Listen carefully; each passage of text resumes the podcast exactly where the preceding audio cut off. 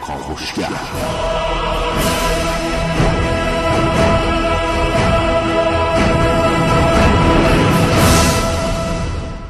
به نام خدا خانم ها آقایان سلام صبحتون بخیر.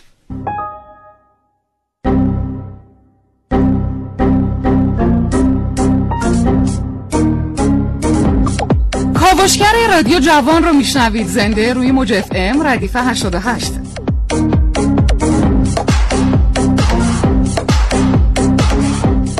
زیرساخت های مخابراتی. این موضوعیه که کاوشگر امروز بهش می‌پردازه من صدیق مرادی هستم. در خدمت شمام تا حوالی ساعت ده صبح. و اما در کاوشگر امروز خواهید شنید. اینترنت اشیا در کاوشگر امروز با من حسین رضوی. تمام آنچه در مورد اینترنت پرسرعت آرزو دارید. در برنامه که امروز من ونوس میرعلایی. رموز موفقیت شرکت های بین المللی دانش بنیان در کاوشگر امروز با من محسن رسولی. من صدیق مرادی هستم امروز در خدمت کارشناسمون آقای مهندس حمید یوسف زاده هستیم و گفتگوی ما رو بشنوید با ایشون. لحظه های صبحگاهیتون بخیر باشه. خیلی ممنونم که رادیو جوان رو برای شنیدن انتخاب کردید. به خصوص برنامه کاوشگر. آقای رسولی سلام. به نام خدا سلام و صبح بخیر خدمت همه شنوندگان خوب کاوشگر. امیدوارم هر جا هستن سالم و سلامت باشن. ممنونم چقدر پر انرژی. ممنون نه از شما. بیشتر از شما واقعا. زیر ساختهای مخابراتی. آقای رسولی بله. وضعیت مخابراتی کشورمون الان به نظرتون در چه سطحیه؟ کجای کاریم؟ خب ببینید ما یکی از کشورهایی هستیم. حالا مثلا فاینانشال تایمز حدود یک ماه پیش یک مقاله منتشر کرد و ایران رو به عنوان بکرترین بازار بزرگ منطقه غرب آسیا معرفی کرد در حوزه تجهیزات مخابراتی. و خب ما می‌دونیم که در حال حاضر 103 میلیون الی 105 میلیون مشترک تلفن همراه در کشورمون داریم و چیزی حدود 40 الی 50 میلیون گوشی هوشمند در دست مردم کشورمون هست و خب در این شرایط و با داشتن چنین آمار ارقامی باید بدونیم و درک کنیم که واقعا زیر ساختای مخابراتی چقدر با اهمیت برای کشوری مثل ایران. چون هر لحظه اگر یک شرکت تأمین کننده این زیر ساخت ها شانه خالی بکنه و حالا بخشی از این تجهیزات رو تأمین نکنه تصور کنید 40 درصد 50 درصد گاهن 60 70 درصد این تلفن های همراه دیگه جوابگو نخواهند بود و ارتباطات برقرار نخواهد شد و این خب یک موزل در کشور خواهد بود و در این لحظه است که ما باید پی ببریم که چقدر یک شرکت تولید کننده داخلی با اهمیته. که ما بیایم حمایت کنیم ازش برای اینکه بتونیم اون تجهیزات مورد نیاز خودمون رو اون زیرساخت‌های مخابراتی رو در داخل کشور خودمون تولید و تأمین بکنیم و نیازهای اپراتورها رو خودمون تأمین بکنیم. همین ابتدای برنامه که داریم در رابطه با وضعیت مخابراتی کشور صحبت می‌کنیم فکر می‌کنم بحث خیلی به جای خوبی رسید بله. که بپردازیم حالا در بخشای بعدی به این شرکت ها که قراره چیکار بکنن دارن چیکار می‌کنن و حالا اتفاقاتی که داره براشون میفته قطعا. خیلی ممنونم از شما.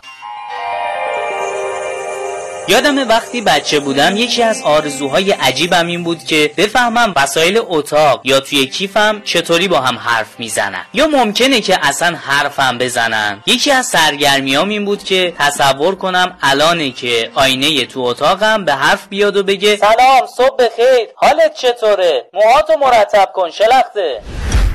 یا اینکه مدادم در یک اقدام مسئولانه پاشه و مشقامو بنویسه یا روش حل مسئله ها رو تصدیق کنه. شاید یکم مسخره به نظر بیاد اما هنوزم گاهن به چیزای شبیه اینا فکر می‌کنم. با این تفاوت که می‌دونم چیزی نمونده خیال بافیان به واقعیت تبدیل بشه. اونم با یه فناوری به اسم اینترنت اشیا. نظرتون اگه یه قفسه حبوبات توی یه فروشگاه بگه که هنوز فضا داره بعد خودش جای خالی رو پر کنه؟ یا اینکه باک بنزین هوشمند خودروتون خالی شدنش رو اعلام کنه شما تعجب می‌کنید؟ اتصال همه چیز به اینترنت و اینترنت به همه چیز بدون شک نه خیال پردازی نه رویا. همونطور هم که گفتم به زود واقعیت تبدیل میشه. فقط کافیه بسترهای لازم برای رسیدن به این فناوری تو کشور خودمون پیاده سازی بشه. فناوری که به اینترنت اشیا معروفه و جهانی رو تعریف می‌کنه که همه چیز حتی اشیای بیجان هم برای خودشون هویت دیجیتال دارن و به رایانه ها این اجازه رو میدن که اونا رو مدیریت و برنامه‌ریزی کنن. اینترنت اشیا می‌تونه لوازم خونگی تا پوشیدنی ها و خودروها و همه اشیا رو فقط با یه گوشی یا تبلت مدیریت کنه. جالبه که بدونین برای عملیاتی شدن اینترنت اشیا تو ایران هوشمندسازی سیستم های برق به عنوان اولین قدم در نظر گرفته شده و حتی تفاهم نامه همکاری پژوهشی بین وزارت نیرو و مرکز تحقیقات مخابرات ایران تو این زمینه امضا شده. اونطور که گفته شده تا سال 1400 این طرح عملیاتی میشه و برای انجام اون نقش شرکت های دانش بنیان تو این زمینه رنگ خواهد بود. من برم ببینم خودکارم متن برنامه کار رو نوشته یا نه. فعلا تا بعد.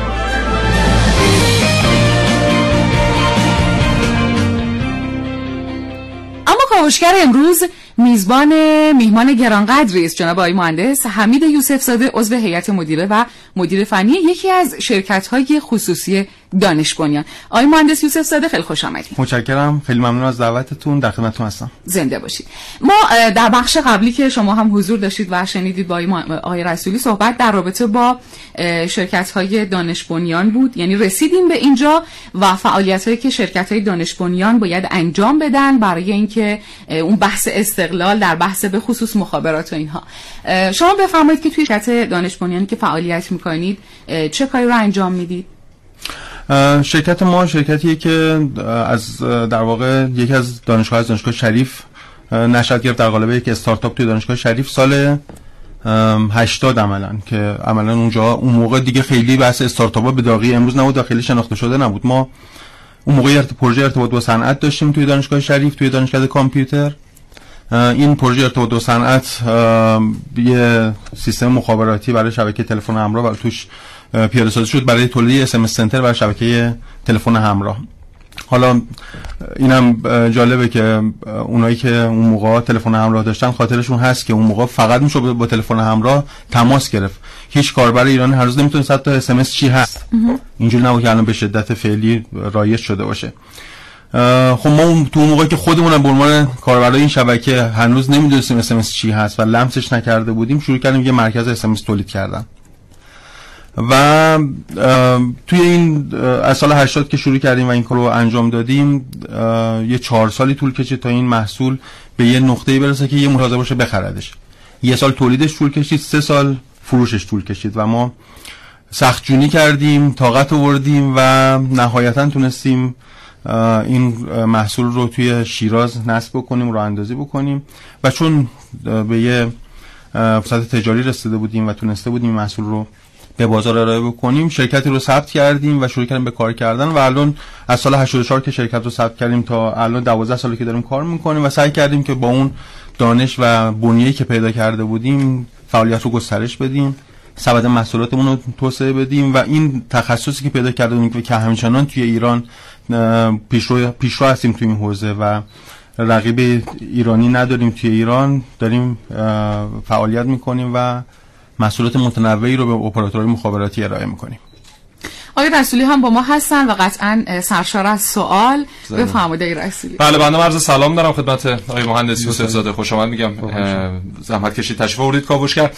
ببینید ما شرکت دانش بنیان رو که بررسی می‌کنیم همین الان شرکت هایی که دارن خدمات ارتباطات زیر ساخت به کشور ما ارائه میدن مثلا شرکت های چینی یا سوئدی که دارن فعالیت می‌کنن یا ایتالیایی اینا خودشون یه شرکت دانش بنیان بودن یه زمانی دیگه. بله. مثلا همین شرکت چینی که داره در حال حاضر خدمات ارائه میده نه تنها به ایران به اکثر کشورهای جهان و به نوعی بازار در دست گرفته. سال 1987 در چین یک فرمانده آره ارتش آزادی بخش چین میاد یک شرکت دانش بنیان تأسیس می‌کنه. در همون دوران هم در چین دولت چین قصد داشته تمام نیازهاش رو از شرکت های خارجی تامین بکنه. اما یک نفر میاد یک شرکت دانش بنیان تأسیس می‌کنه و بعد از چیزی حدود فکر می‌کنم 10 الی 12 سال تازه اولین قرارداد بین المللیشون رو میبندن. و اینو می‌خوام تاکید بکنم که حالا شما بفرمایید که یک شرکت دانش بنیان چقدر زمان نیاز داره تا خودش رو اثبات بکنه و بتونه حالا در حوزه بین المللی هم فعالیت کنه؟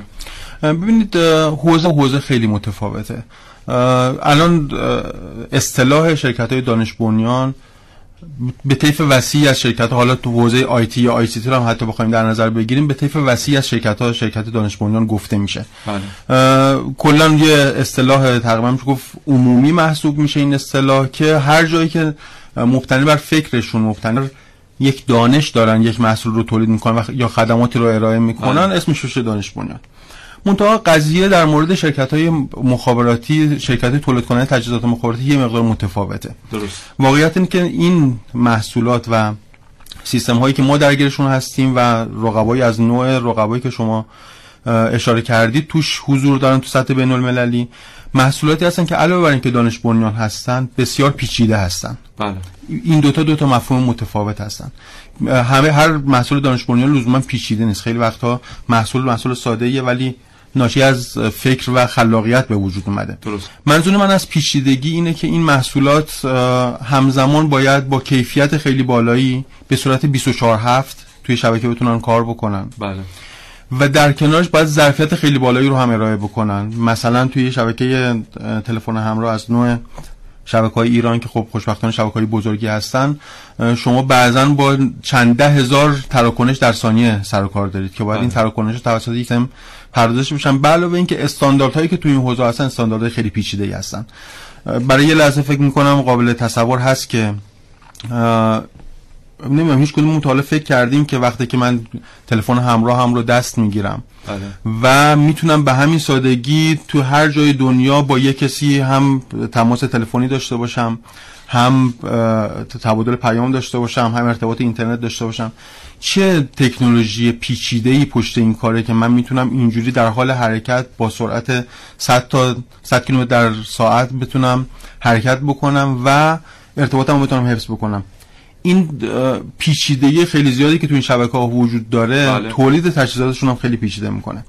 واقعیت اینه که ما الان عرض کردم رسما دیگه ما 16 ساله که داریم این کار رو انجام میدیم و هنوز بخش های از پیچیدگی های این سیستم ها رو ما نتونستیم بهش غلبه بکنیم درست. به خاطر اینکه خب تکنولوژی بسیار پیشرفته است مدام هم در حال تغییر نسل شبکه ها داره عوض میشه ظرفیت ها هم اه، کما که همین شرکت هم که حالا اشاره کردیم که چینی هن سوئدی ایتالیایی هن هر جای دنیا دارن فعالیت می‌کنن اینها هم به صورت بین المللی دارن فعالیت می‌کنن یعنی مثلا شرکت چینی فقط از متخصصین چینی استفاده بله، نمی‌کنه بله. اومده نمایندگی های یا شعباتی تو کشورهای مختلف تو قاره چند مختلف هستن،. بله. آره.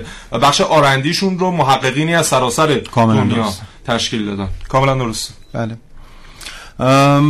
خب توی این شرایط من فکر می‌کنم کار کردن پارامترهای خاص خودش رو پیدا می‌کنه یکی از نکات خیلی مهمی که برای ما آرز شده و ما توی یه رقابت نابرابر با رقبای خارجیمون قرار گرفتیم بله. بحثیه که من اسمشو می‌ذارم بحث تیراژ هر محصولی هر تولید کننده محصولی وقتی بخواد توی بازار حضور داشته باشه و بتونه دو چهارتای کارش رو جور بکنه حتما نیاز به تیراژ داره. شما وقتی یه محصول رو تو تیراژ یک دو سه تولید می‌کنید خیلی حساب کتابای اقتصادیتون و توان سرمایه گذاریتون و توان رشدتون متفاوت با جایی که داره با تو تیراژ 100 200 300 تولید می‌کنه شرکت های بین المللی از نوع شرکت که شما گفتید این فرصت رو داشتن و این امکان رو از جهات مختلف داشتن چه از نظر توان خودشون بله. چه از نظر معادلات سیاسی چه از نظر حمایت هایی که از سمت ارگان های به حال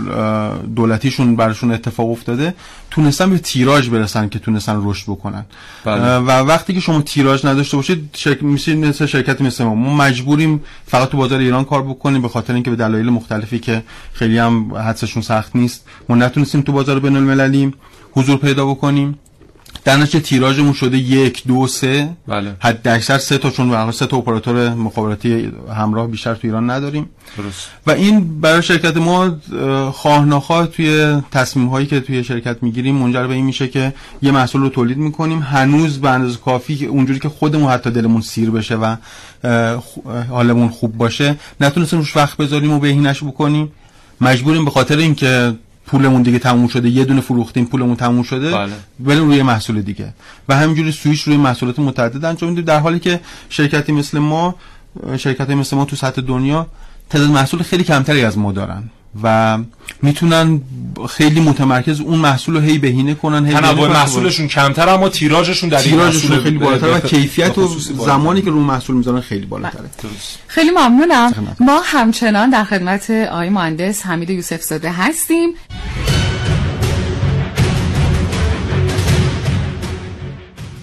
آقای مهندس یوسف زاده من در رابطه با اه، زیرساختهای مخابراتی که مطالعه داشتم صحبت در رابطه با بومی سازی تجهیزات حساس مخابراتی بود. توی بخش قبلی صحبتی داشتید راجع به اینکه یه سری محصول تولید شده اما به تیراژ نرسیده و فقط هم توی بازار ایرانه. می‌خوام ببینم این ارتباطی داره به این بومی سازیه ام، ببینید هر شبکه‌ای نیازمند اینه که یه مجموعه از نیازها خاص این شبکه است خاص این محیط خاص این جغرافیا و خاص این دسته از کاربرانه. طبیعتا برای خیلی از این شرکت های بین المللی به خاطر هم هم بحث تیراژ هم به حال منابع محدودی که اونها هم به حال دچار مسئله منابع محدود هستن نمیصرفه که بیاد یه نیاز خاص بومی رو توی یه شبکه مثلا ایرانی روش سرمایه گذاری بکنه و پیاده بکنه مگه اینکه یه پول خیلی کلانی بتونه بگیره که توی این حالت برای مشتری نمیصرفه که این کار رو بکنه.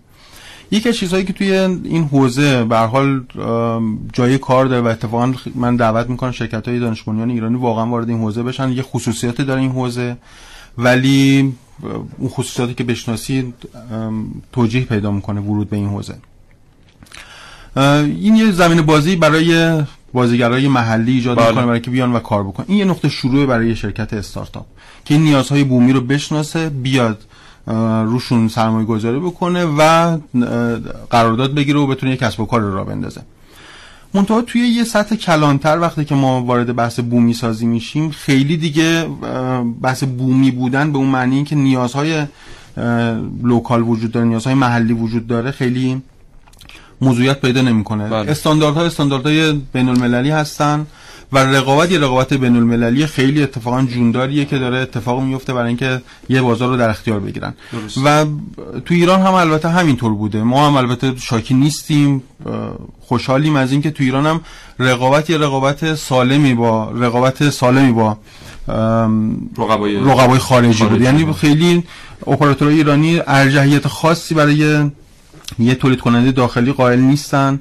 و ترجیح میدن که به کیفیت نگاه بکنن به قیمت نگاه بکنن و بگن که هر کی کیفیتش بهتر قیمتش مناسبتر ما از اون می‌خریم می‌خواد بله. ایرانی باشه می‌خواد خارجی باشه ام، خب آقای مهندس اینجا که حالا بحث کیفیت مطرح میشه خب می‌دونیم که تو هر یک از این شرکت های بزرگی که دارن در این حوزه فعالیت می‌کنن یا هر حوزه دیگه از صنعت بخش آرند بخش آرندیشون بسیار بخش حائز اهمیتی و بسیار سرمایه گذاری می‌کنن بخش تحقیقات و توسعهشون بله. مثلا همین شرکت چینی که داریم در موردش صحبت می‌کنیم سال 2010 چیزی حدود 3.7 دهم میلیارد دلار درآمد داشته و دقیقا اون 3.7 دهم میلیارد دلار میاد هزینه می‌کنه در بخش آرندیش و در سال 2011 می‌تونه رقیب سوئدیش رو در بازار بین المللی شکست بده و بیشتر شرکت ها رو مجاب بکنه که از اینها در واقع تجهیزات خریداری کنن. شما به عنوان یک شرکت ایرانی که دارید تو این بخش فعالیت می‌کنید چقدر به این بحث اهمیت می‌دید؟ یعنی چقدر از درآمد سالانتون ماهانتون رو میاد تو بحث تحقیقات توسعه و بخش آرندیتون هزینه می‌کنید؟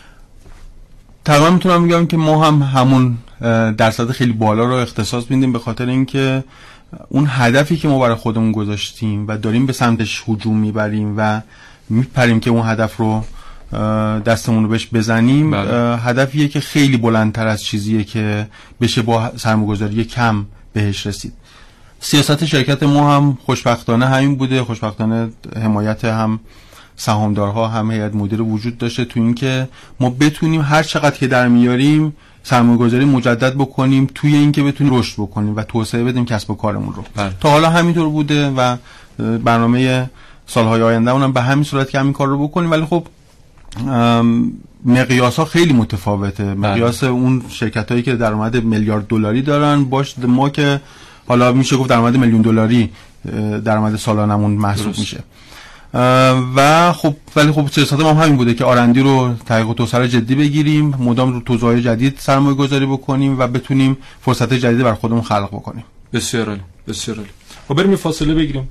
بله. بله. بله حتما. خیلی ممنونم یه بخش رو میشنویم. باز هم با شما هستیم. اگر در شهری زندگی کنید که به محض خارج شدن از خونه گوشی همراهتون به اینترنت پرسرعت شهری متصل بشه و دیگه نیازی به جابجایی با گوشی برای پیدا کردن مناطق تحت پوشش اپراتورتون نداشته باشید. اون روز تعریفتون از پیشرفت چیه؟ اصلا فکر می‌کنید مردم در چند قرن آینده می‌تونن زندگی در چنین روزگار و چنین شهری رو تجربه کنن؟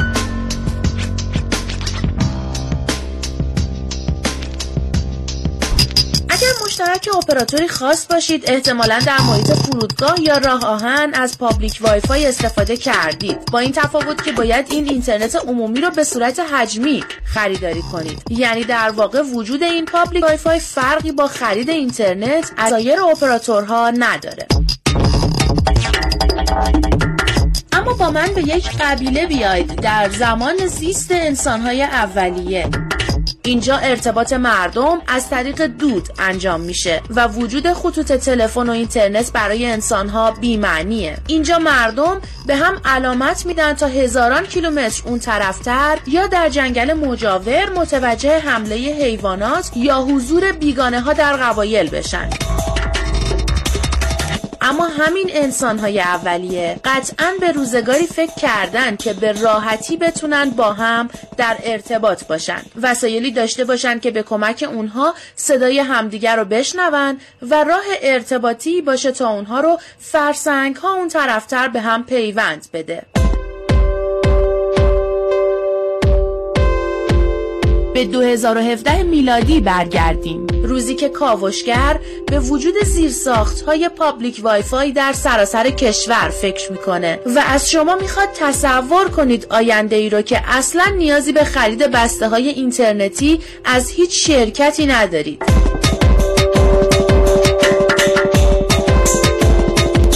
یک شبکه ملی گسترده که به صورت رایگان و نامحدود در تمام شهرهای ایران اینترنت پرسرعت در اختیار شما قرار بده به نظرتون ممکنه؟ ونوس میرعلایی کاوشگر جوان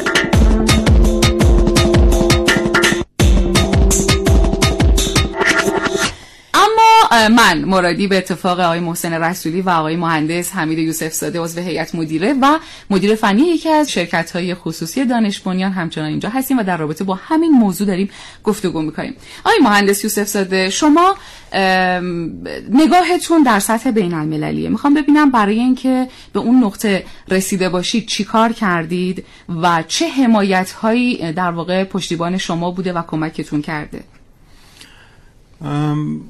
مهمترین کاری که ما توی دستور کار خودمون قرار دادیم برای اینکه بتونیم توی سطح بین‌المللی فعالیت بکنیم بود که تو درجه اول باید ما به اون سطح کیفیت توی محصولاتمون می‌رسیدیم. و محصولی که تو سطح بین‌المللی هر چقدر حمایت بشه یا حضور پیدا بکنه بعد بره نتونه از فیلترهای کیفی مشتری رد بشه بله. طبیعتا کنار گذاشته میشه و فروش بعدی رو هم نمی‌تونه داشته باشه. مهمترین بحث توی بحث محصول اینه که حالا می‌خواد هم خدمات باشه هم محصول خیلی فرقی نمی‌کنه. اینه که ما می‌تونیم با کیفیت خوب چیزی که داریم رو ارائه بکنیم. شرکت ما سرمایه‌گذاری خیلی خیلی زیادی توی بحث کیفیت کرده. یه موقعی موقعی که متازه کار بودیم بحث اینه که چطور ما می‌تونیم توی این حوزه توی این حوزه نرم افزارهای پیچیده تجهیزات با کارکرد خیلی خیلی عمیق فنی. چطور می‌تونیم کیفیت رو بکنیم؟ برای ما یه سوال بود برای ما یه ابهام بود و یه معما بود که چطور میشه این کار رو کرد. بله. خوشبختانه الان ما از نظر بحث کیفیت به اعتماد نفس خیلی خوبی رسیده شرکتمون و این ادعا رو داریم که می‌تونیم از فیلترهای کیفیت به خوبی رد بشیم و بتونیم محصولمون رو مقبول اون مشتری که هست انجام بدیم. کمون که توی بازار ایران این محصول رو ارائه کردیم و مشکلی از این نظر نداریم. بحث بعدی توی اینکه بشه حضور بین داشت اینه که این بازی بازی نرم افزارهای مخابراتی سیستم های مخابراتی بازی بزرگانه توی دنیا. اینجوری نیست که یه شرکتی از راه برسه و بخواد مثلا با یه اپراتور تلفن همراه توی یه کشور حتی جهان سومی مذاکره بکنه و محصول ارائه بکنه. ما این کار رو کردیم و دیدیم که با اون چه در واقع روی کردی انتخاب می‌کنن. چون که اونا دنبال اینن که بگن که خب شما چجوری مقایسه میشید با اون باید بین که برندینگ خیلی زیادی کردن تونستن به حال سایت های زیادی رو نصب بکنن یا حمایت دولتی رو پشت سر خودشون دارن یا شراکت دارن با یه شرکت اینترنشنالی که داره توی این حوزه فعالیت می‌کنه. بله. این این تیکه از مسئله تیکه کیفیت رو ما حل کردیم. اون چیزی که تا وقتی که حلش نمی‌کردیم مثلا اعتماد به نفس این رو نداشتیم که بخوایم وارد این بازی بشیم. اون تیکه دوم متاسفانه خیلی بر ما اتفاق نیفتاد. همین شرکت چینی که آقای رسولی مثال زدن شرکتیه که خیلی حمایت شده. ما حمایت هایی که از این شرکت توی بازار ایران می‌شده که دیگه به چشم دیدیم ما سال 88 مناقصه شرکت کردیم. بله. البته با اون یکی شرکت چینی آها. رقیب شده بودیم. هر دو تا شرکت چینی بودن. هر دو شرکت چینی بودن. و ما پیشنهادمون رو به اپراتور ایرانی ارائه دادیم. اون دوتا هم ارائه دادن. واقعیت اینه که سخت افزاری که برای اون پروژه احتیاج بود قیمتش بالاتر از قیمت بود که یکی از این چینی ها داده بود. درسته. و خب مشتری اومد به اون گفت که اگه شما با این قیمت می‌دید بیایید بفرمایید مسئولتون رو به شبکه ارائه بکنید. ولی خب اون باشه پشتوانه داشت این کارو می‌کرد؟ مسلما دولت چین سوبسیدی به اونا داده بود و این دیگه خیلی واضحه.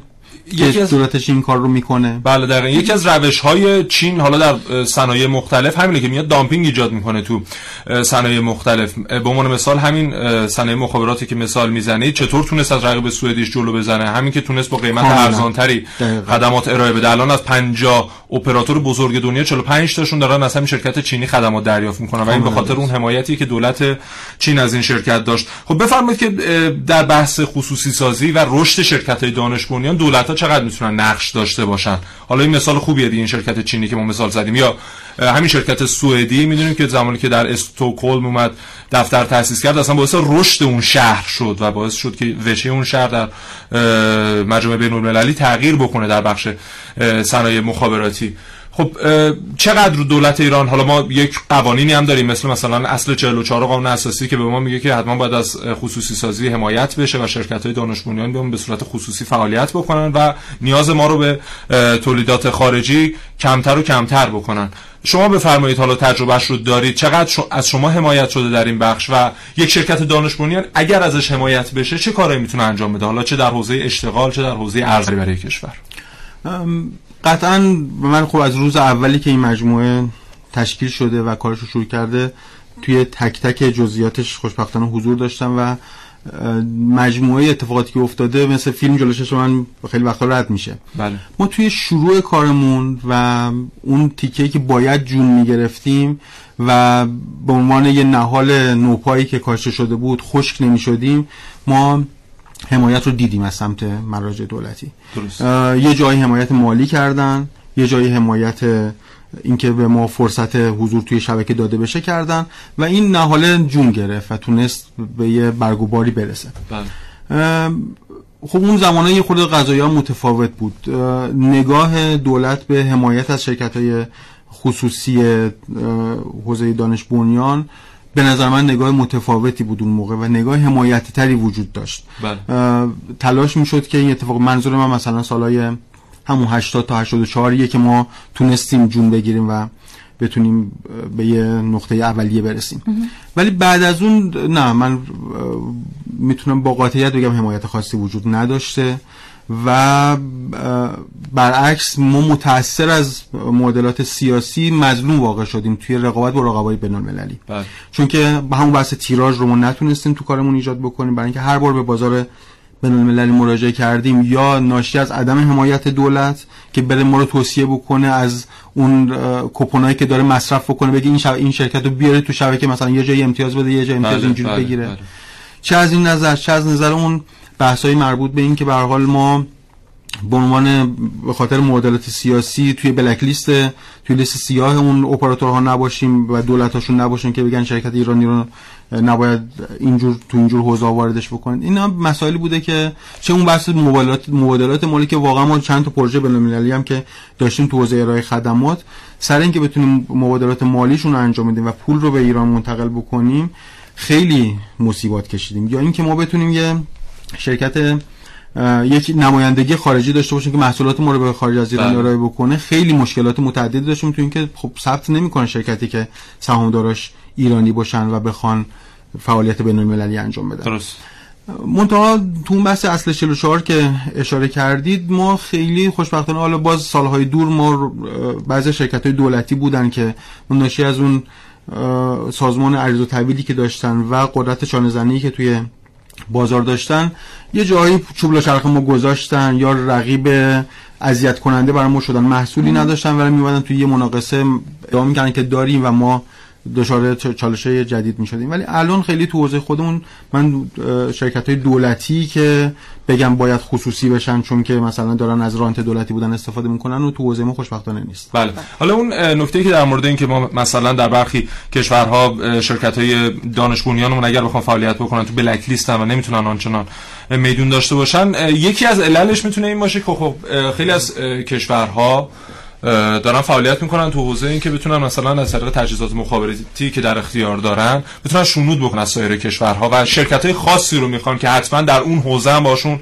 فعالیت بکنن. به همین خاطر شاید بیان اصلا بخشی از سهام اون شرکت مورد نظرشون رو خریداری بکنن تا بتونن اون شرکت ها رو مجاب بکنن تا در این حوزه بهشون خدمات ارائه بدن و شاید بخشی از این عدم حمایت از شرکت ایرانی اینه که شاید ایرانی ها بله. نمی‌خوان در اون حوزه خدمات خاصی بله. ارائه حوزه مخابرات حوزه حساسیه بله.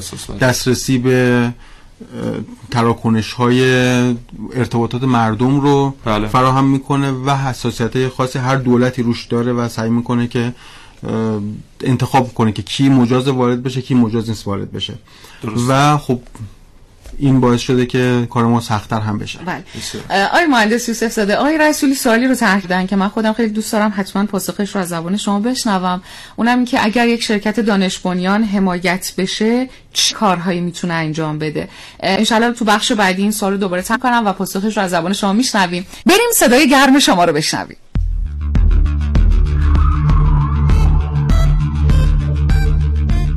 من می‌خواستم این پرسش رو از کارشناس گرامی برنامه داشته باشم که با توجه به اینکه دو سال پیش کابل های دریایی اینترنت ما گفتن در شارجه توسط کوسه صدمه دیده و مدتی ما اینترنت نداشتیم و یا دو سال قبل از اون حتی گفتن که یک هاب در گویا کالیفرنیا آمریکا صدمه دیده بود و ما در اینجا باز اینترنتمون دچار اختلال شد. خواستم ببینم آیا واقعا میشه دورنمایی رو ما تصور کنیم که مستقل باشیم و دیگه این وابستگی ها رو به اینترنت و ساختارهای خارجی او نداشته باشیم.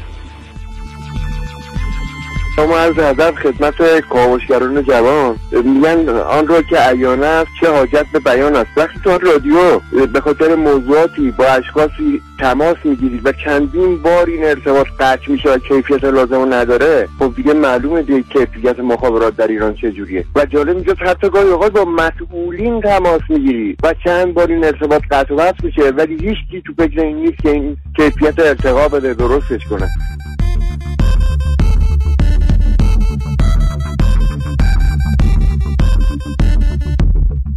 خواستم در رابطه با وضعیت مخابراتی بپرسم که آیا این تلفن همراه؟ مگه من پول دادم سیم کارت خریدم؟ مال خودم نیست. مخابرات اجازه میده. هر کسی با هر سرشماره ای وارد خط تمام مردم میشه و یه تبلیغات غلط و دروغ رو تبلیغ می‌کنه. یه آدم مثلا مثل پدر مادر من سوادم ندارن. شاسی فشار میده یه دو مدار شارژش سر خود کم میشه بدون که اصلا اطلاعش چیه؟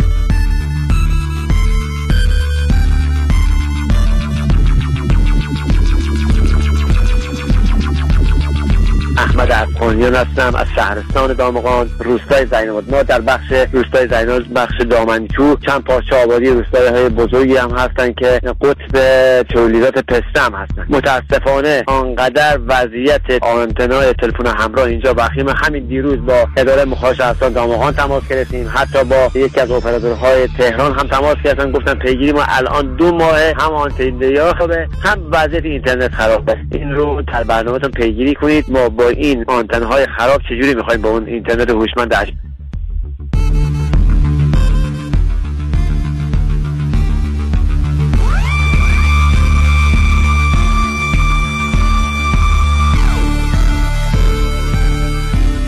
خیلی ممنونم از تک تک شما دوستان عزیز که با ما در کاوشگر همراه هستید و در تعامل.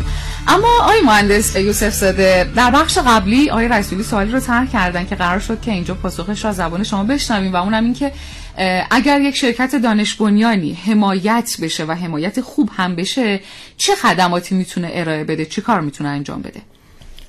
اگر اجازه بدید من یه خورده بحث شرکت دانش بنیان رو از دید خودم بگم که چه ابعاد و چه جزئیاتی داره.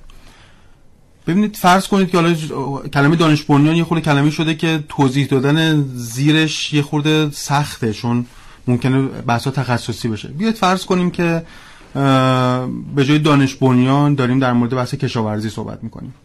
ما فرض کنیم ما کشوری هستیم که حوزه کشاورزیش عقب مونده از دنیا و می‌خواد الان فرض کنید یه شرکت کشوری هستیم که کشاورزی خاصی نداره حالا می‌خواد بیاد و وارد حوزه کشاورزی بشه و می‌خواد شرکت هایی که کار کشاورزی می‌خوان بکنن رو حمایت بکنه. بله. دانش دادیم که حوزه کشاورزی. خب تو حوزه کشاورزی طیف وسیعه. شما از کسی که مثلا محصولات زود بازده رو زمین میکاره دارید.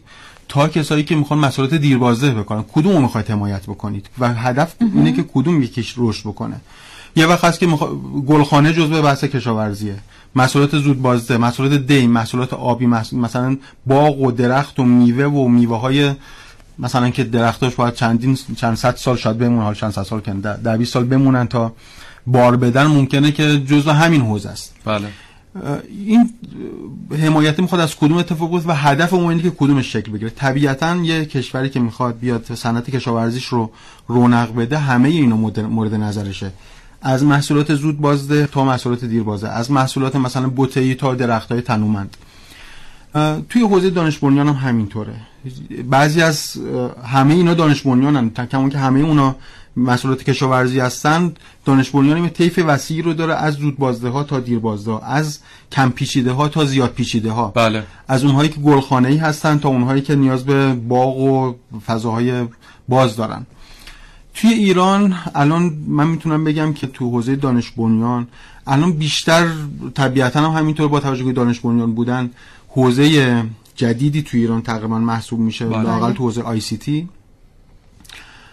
الان بیشتر احتمالا دانش بنیان هایی که معادل کشاورزیشون محصولات زود بازده هستن مثلا یه سیب زمینی پیازی بکاریم که در بیاد و بله. بتونیم سریع به بازار ارائه بکنیم پولمون برگشت بخوره اینها مورد نظر مسئولات گلخانه‌ای بیشتر مورد نظر هنوز تجربه هنوز بلوغ این صنعت به اون مرحله نرسیده که ما باغ داشته باشیم باقی که میوه های مثلا با ارزش افزوده خیلی بالا دارن داشته باشیم طبیعتا چیزی که زود بازده تو دنیا رقیبم براش زیاده و پیچیدگی به دست آوردنش کمه یک کشاورز با دانش فنی کم هم می‌تونه بله.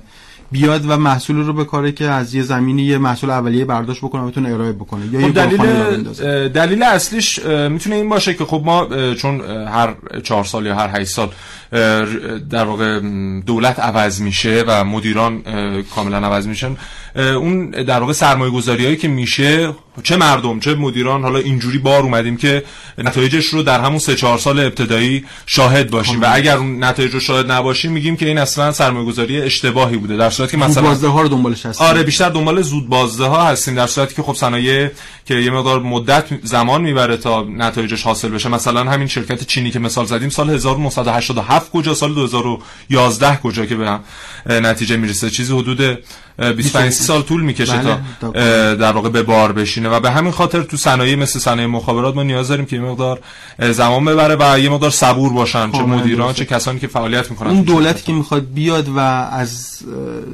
بله. جوندار کردن صنعت کشاورزیش سه باید سالها به اون کسی که می‌خواد نهال بکاره. هنوز میوه وجود نداره که بتونه چیز کنه. باید به اون سرمایه بده باید اونو حمایت بله. کنه تا یه باغ اتفاق بیفته. باغ رو خود کشاورز به تنهایی با سرمایه شخصیش نمی‌تونه شکل بده. باغ نیاز داره که یه دولتی بیاد بهش بگه که چندین سال من به تو وام میدم هزینه‌هات رو تامین می‌کنم تا یه کار دیربازه اتفاق بیفته. الان تو حوزه دانش بنیان ما دچار این مسئله هستیم. بیشتر رو زود بازده ها تمرکز شده اونهایی که عمق فنی کمی دارن اونهایی که معادل مثلا کارهای گلخانه تو حوزه کشاورزی هستن. اونها بیشتر دارن الان شکل می‌گیرن. ولی خب جای خالی این حوزه ای که رو محصولات دیربازده و حوزه های دیربازده سرمایه گذاری بشه وجود داره من ادعا می‌کنم صنعتی که ما توش داریم فعالیت می‌کنه صنعت تولید تجهیزات مخابراتی از اون دیربازده هاست بله. یعنی ما هنوز هم کاری که تو سال 80 شروع کردیم انجام دادن یه جنبه هنوز هم ما داریم روش آرندی می‌کنیم بله. تا اینکه تحقیق و توسعه می‌کنیم تا اینکه بتونیم محصولمون رو قابل رقابت بکنیم با محصولاتی که توی بازار دارن و اینها هم از سمت کارآفرین ها نیاز به یه ایدالگرایی نیاز به یه جون سختی نیاز به یه واقعا اثر اعتقاد کار کردن داره و هم از سمت دولت و حکومت نیاز به این داره که حمایت بشن وام داده بشه هزینه های کوتاه مدتشون جبران بشه تا بتونن اون مسئول دیربازدهی که حالا تو دنیا می‌تونه حرفی برای گفتن داشته باشه رو ارائه بکنه. چقدرم زمانی که به بار میشینه نتایج مطلوبی داره. همین شرکت چینی حالا ما مثال می‌زنیم برای که در حال حاضر یکی از قولهای این صنعت دیگه یا اون شرکت سوئدی یا ایتالیایی که دارن فعالیت می‌کنن. به عنوان مثال یکی از این شرکت ها در حال حاضر در کل دنیا 140 هزار کارمند داره. در بیش از 25 کشور دنیا نمایندگی داره. در 10 کشور دنیا دفتر آرندی و تحقیقات توسعه داره و خب اینا همشون یک اشتغال زایی و یک ارزآوری خاصی برای کشور چین رقم زدن. به عنوان مثال همین شرکت سالانه 67 میلیارد دلار درآمد داره برای دولت چین. خب ما زمانی که بیایم رو صنایع یه مقدار زمان بر سرمایه گذار بکنیم و های تک باشن بله خب دیگه در بعد از اون درسته 10 سال صبر می‌کنیم 20 سال صبر می‌کنیم اما نتیجه که می‌گیریم خیلی پرسودتر هست برای کشور های مهندس یوسف زاده شما به عنوان عضو هیئت مدیره و مدیر فنی یکی از شرکت های خصوصی دانش بنیان اینجا حضور دارید. من می‌خوام ارزیابی شما رو از شرکت های دانش بنیانی که کم هم نیستن به خصوص در حوزه زیرساخت های ارتباطی دارن فعالیت می‌کنن مخابراتی دارن فعالیت می‌کنن کار می‌کنن. ارزیابی شما رو بدون که الان فکر می‌کنید که عملکردشون خوب بوده تا به این لحظه؟ شرکت های خصوصی دانش بنیان؟ بله. قطعا خوب بوده. من با اطمینان کامل میگم که ما نه می‌خوام اون ایدئالی که در ذهن داریم اون استانداردی که باید اتفاق بیفته آیا به اونجا نزدیک هستیم؟ به اون نقطه رسیدیم یا نه؟ هنوز کار داریم. قطعا فاصله از همون نوعی که خدمتون گفتم الان ما دانش بنیان های گلخانه ایمون دانش بنیان های زود بازدهمون که طبیعت شروع کاره. وقتی کار شروع میشه یهو نمیشه. به دیربازده هنوز اصلا میوه نداده که ما بخوایم خیلی به چشم ببینیمش. اون امیدوارم که دولت توی یه سر از دیربازده ها سرمایه گذاری کرده باشه و حمایتاشو شروع کرده باشه. ولی خب هنوز میوه ندادن زیاد که ما بخوایم ببینیم. ولی توی بحث زود بازده ها بله من فکر می‌کنم حالا احتمالا به نمایشگاه الکامپ اخیر سر زدید. اون بله، بله. سالن مربوط به استارتاپ ها رو دیدید. من که واقعا شگفت زده شدم. واقعا احساس غرور حتی کردم که چقدر اتفاقات خوبی داره میفته و چقدر استعدادها داره شکوفا میشه و منجر به تولید محصول یا خدمت به شبکه میشه. الانم تو بازارم می‌بینیم. به حال یه مقدار چیزهایی که جدیدن می‌بینیم انگار به گروه خونی ما ایرانیان با توجه به اینکه سالها به حال از اینجور نوآوری ها ندیدیم انگار نمی‌خوره. نوآوری خوبی داره اتفاق میفته و واقعا جای خوشحالی داره. ولی خب این رو هم بدونیم. ببینید اون حوزه‌ای که من هیچ روش تاکید دارم حوزه دیربازده که های تکه که پیچیده است فنیه بله. و پر ریسک پر ریسک تجاریه چون بله. رقبا رقبایی که راحت میان از شما رد میشن و شما سرمایه‌گذاری چند سالتون ممکنه که به باد بره درست. این حوزه حوزه ایه که افراد نخبه هم براش احتیاج هست و من جلسه پیشم که اینجا خدمت شما بودم عرض کردم باید برای اینکه این اتفاقات بیفته اون اسب درشکه‌ای که حالا من اصطلاح اینجوری مثال می‌زنم بله. اسب درشکه‌ای که این درشکه رو بکشه آدمای نخبه هستن و این سیر مهاجرت نخبگانی که توی ایران وجود داره و واقعا اخباری که ازش میاد اگر درست باشه خیلی مسئله مهمی محسوب میشه بله. این اگر حل نشه اون اسب درشکه نیست هر چقدر شما درشکه بسازید و جاده بسازید وقت اسب درشکه نباشه که این درشکه رو بکشه و بتونه این راهبری بکنه این کار رو ما به اون نتیجه که می‌خوایم نمی‌رسیم و باید اون افراد نخبه که می‌تونن با فکرشون با خلاقیتشون با توانشون با اون نبوغی که در اختیار دارن بتونن این کار رو به پیش ببرن باید یه کاری بکنن که تو ایران بمونن. خب خوشبختانه چند سال اخیر سیاست های حالا مثلا معاونت علمی ریاست جمهوری به گونه تغییر کرده که به جای اینکه ما مهاجرت نخبگان رو داشته باشیم اونها رو جذب بکنیم. حتی نخبگانی که رفتن و چند سال در دانشگاه مطرح دنیا فعالیت کردن بیایم یک سری معافیت هایی در اختیارشون قرار بدیم یک سری تحصیلاتی بهشون بدیم. حالا چه در حوزه مثلا همین بحث سربازیشون در نظر بگیرید. یا وام هایی که نیاز دارن برای تاسیس شرکت دانش و نتایج خوبی هم در دو سه سال اخیر خوشبختانه شاهد بودیم. و خب یه نکته هم فرمودید شما شرکتتون برآمده از یک استارتاپ بود. خب الان کشورهایی که در منطقه غرب آسیا هستن که سرآمدشون هم ایران هست تو بحث استارتاپ ها خیلی دارن فعالیت می‌کنن. دانشگاه های مطرح ما الان دارن استارتاپ های هر چند یک بار برگزار می‌کنن و من اطلاع دارم که مثلا از سیلیکون ولی گروه های تشکیل شده از شرکت های مختلفی که اونجا دارن فعالیت می‌کنن مثل گوگل مثل یاهو مثل eBay و شرکت های دیگه که میان رصد می‌کنن استارتاپ ها رو و افرادی که ایده دارن افراد خلاقی هستن و میان در اون استارتاپ ها سخنرانی می‌کنن و ایده های جذابی دارن که میشه روی سرمایه گذاری کرد میان تحصیلاتی به اینا ارائه میدن که این افراد بتونن جذب بکنن به شرکت های خودشون شرکت خارجی و ایران اینها رو از دست بده و این به گونه میشه در واقع از دست دادن یک سرمایه سرمایه ژنی ایران که ما ژنهای در واقع باهوشمون رو از دست بدیم و بعد از چند سال اینها برن در یک کشور دیگه تربیت بشن و نسل جدید افراد هوشمند رو تشکیل بدن. خب سرمایه گذاری در این حوزه و حمایت از شرکت دانش بنیان می‌تونه این افراد رو در همچنان در کشورمون حفظ بکنه و بهرهمندی های اقتصادی و حالا فرهنگی لازم هم از این افراد ببریم. خیلی نکته خوبی بود. ممنونم از آقای رسولی به این نکته که اشاره کردین. خیلی ممنونم از شما آقای مهندس حمید یوسف زاده عضو هیئت مدیره و مدیر فنی یکی از شرکت های خصوصی دانش بنیان امروز دعوت ما رو پذیرفتین و در کاوشگر حضور داشتید خیلی لطف دارید آقای رسولی خیلی هم از شما ممنون. زنده باشید. از شما دوستان عزیز بی نهایت سپاسگزارم که تا این لحظه با کاوشگر رادیو جوان همراه بودید. روز بسیار خوبی داشته باشید.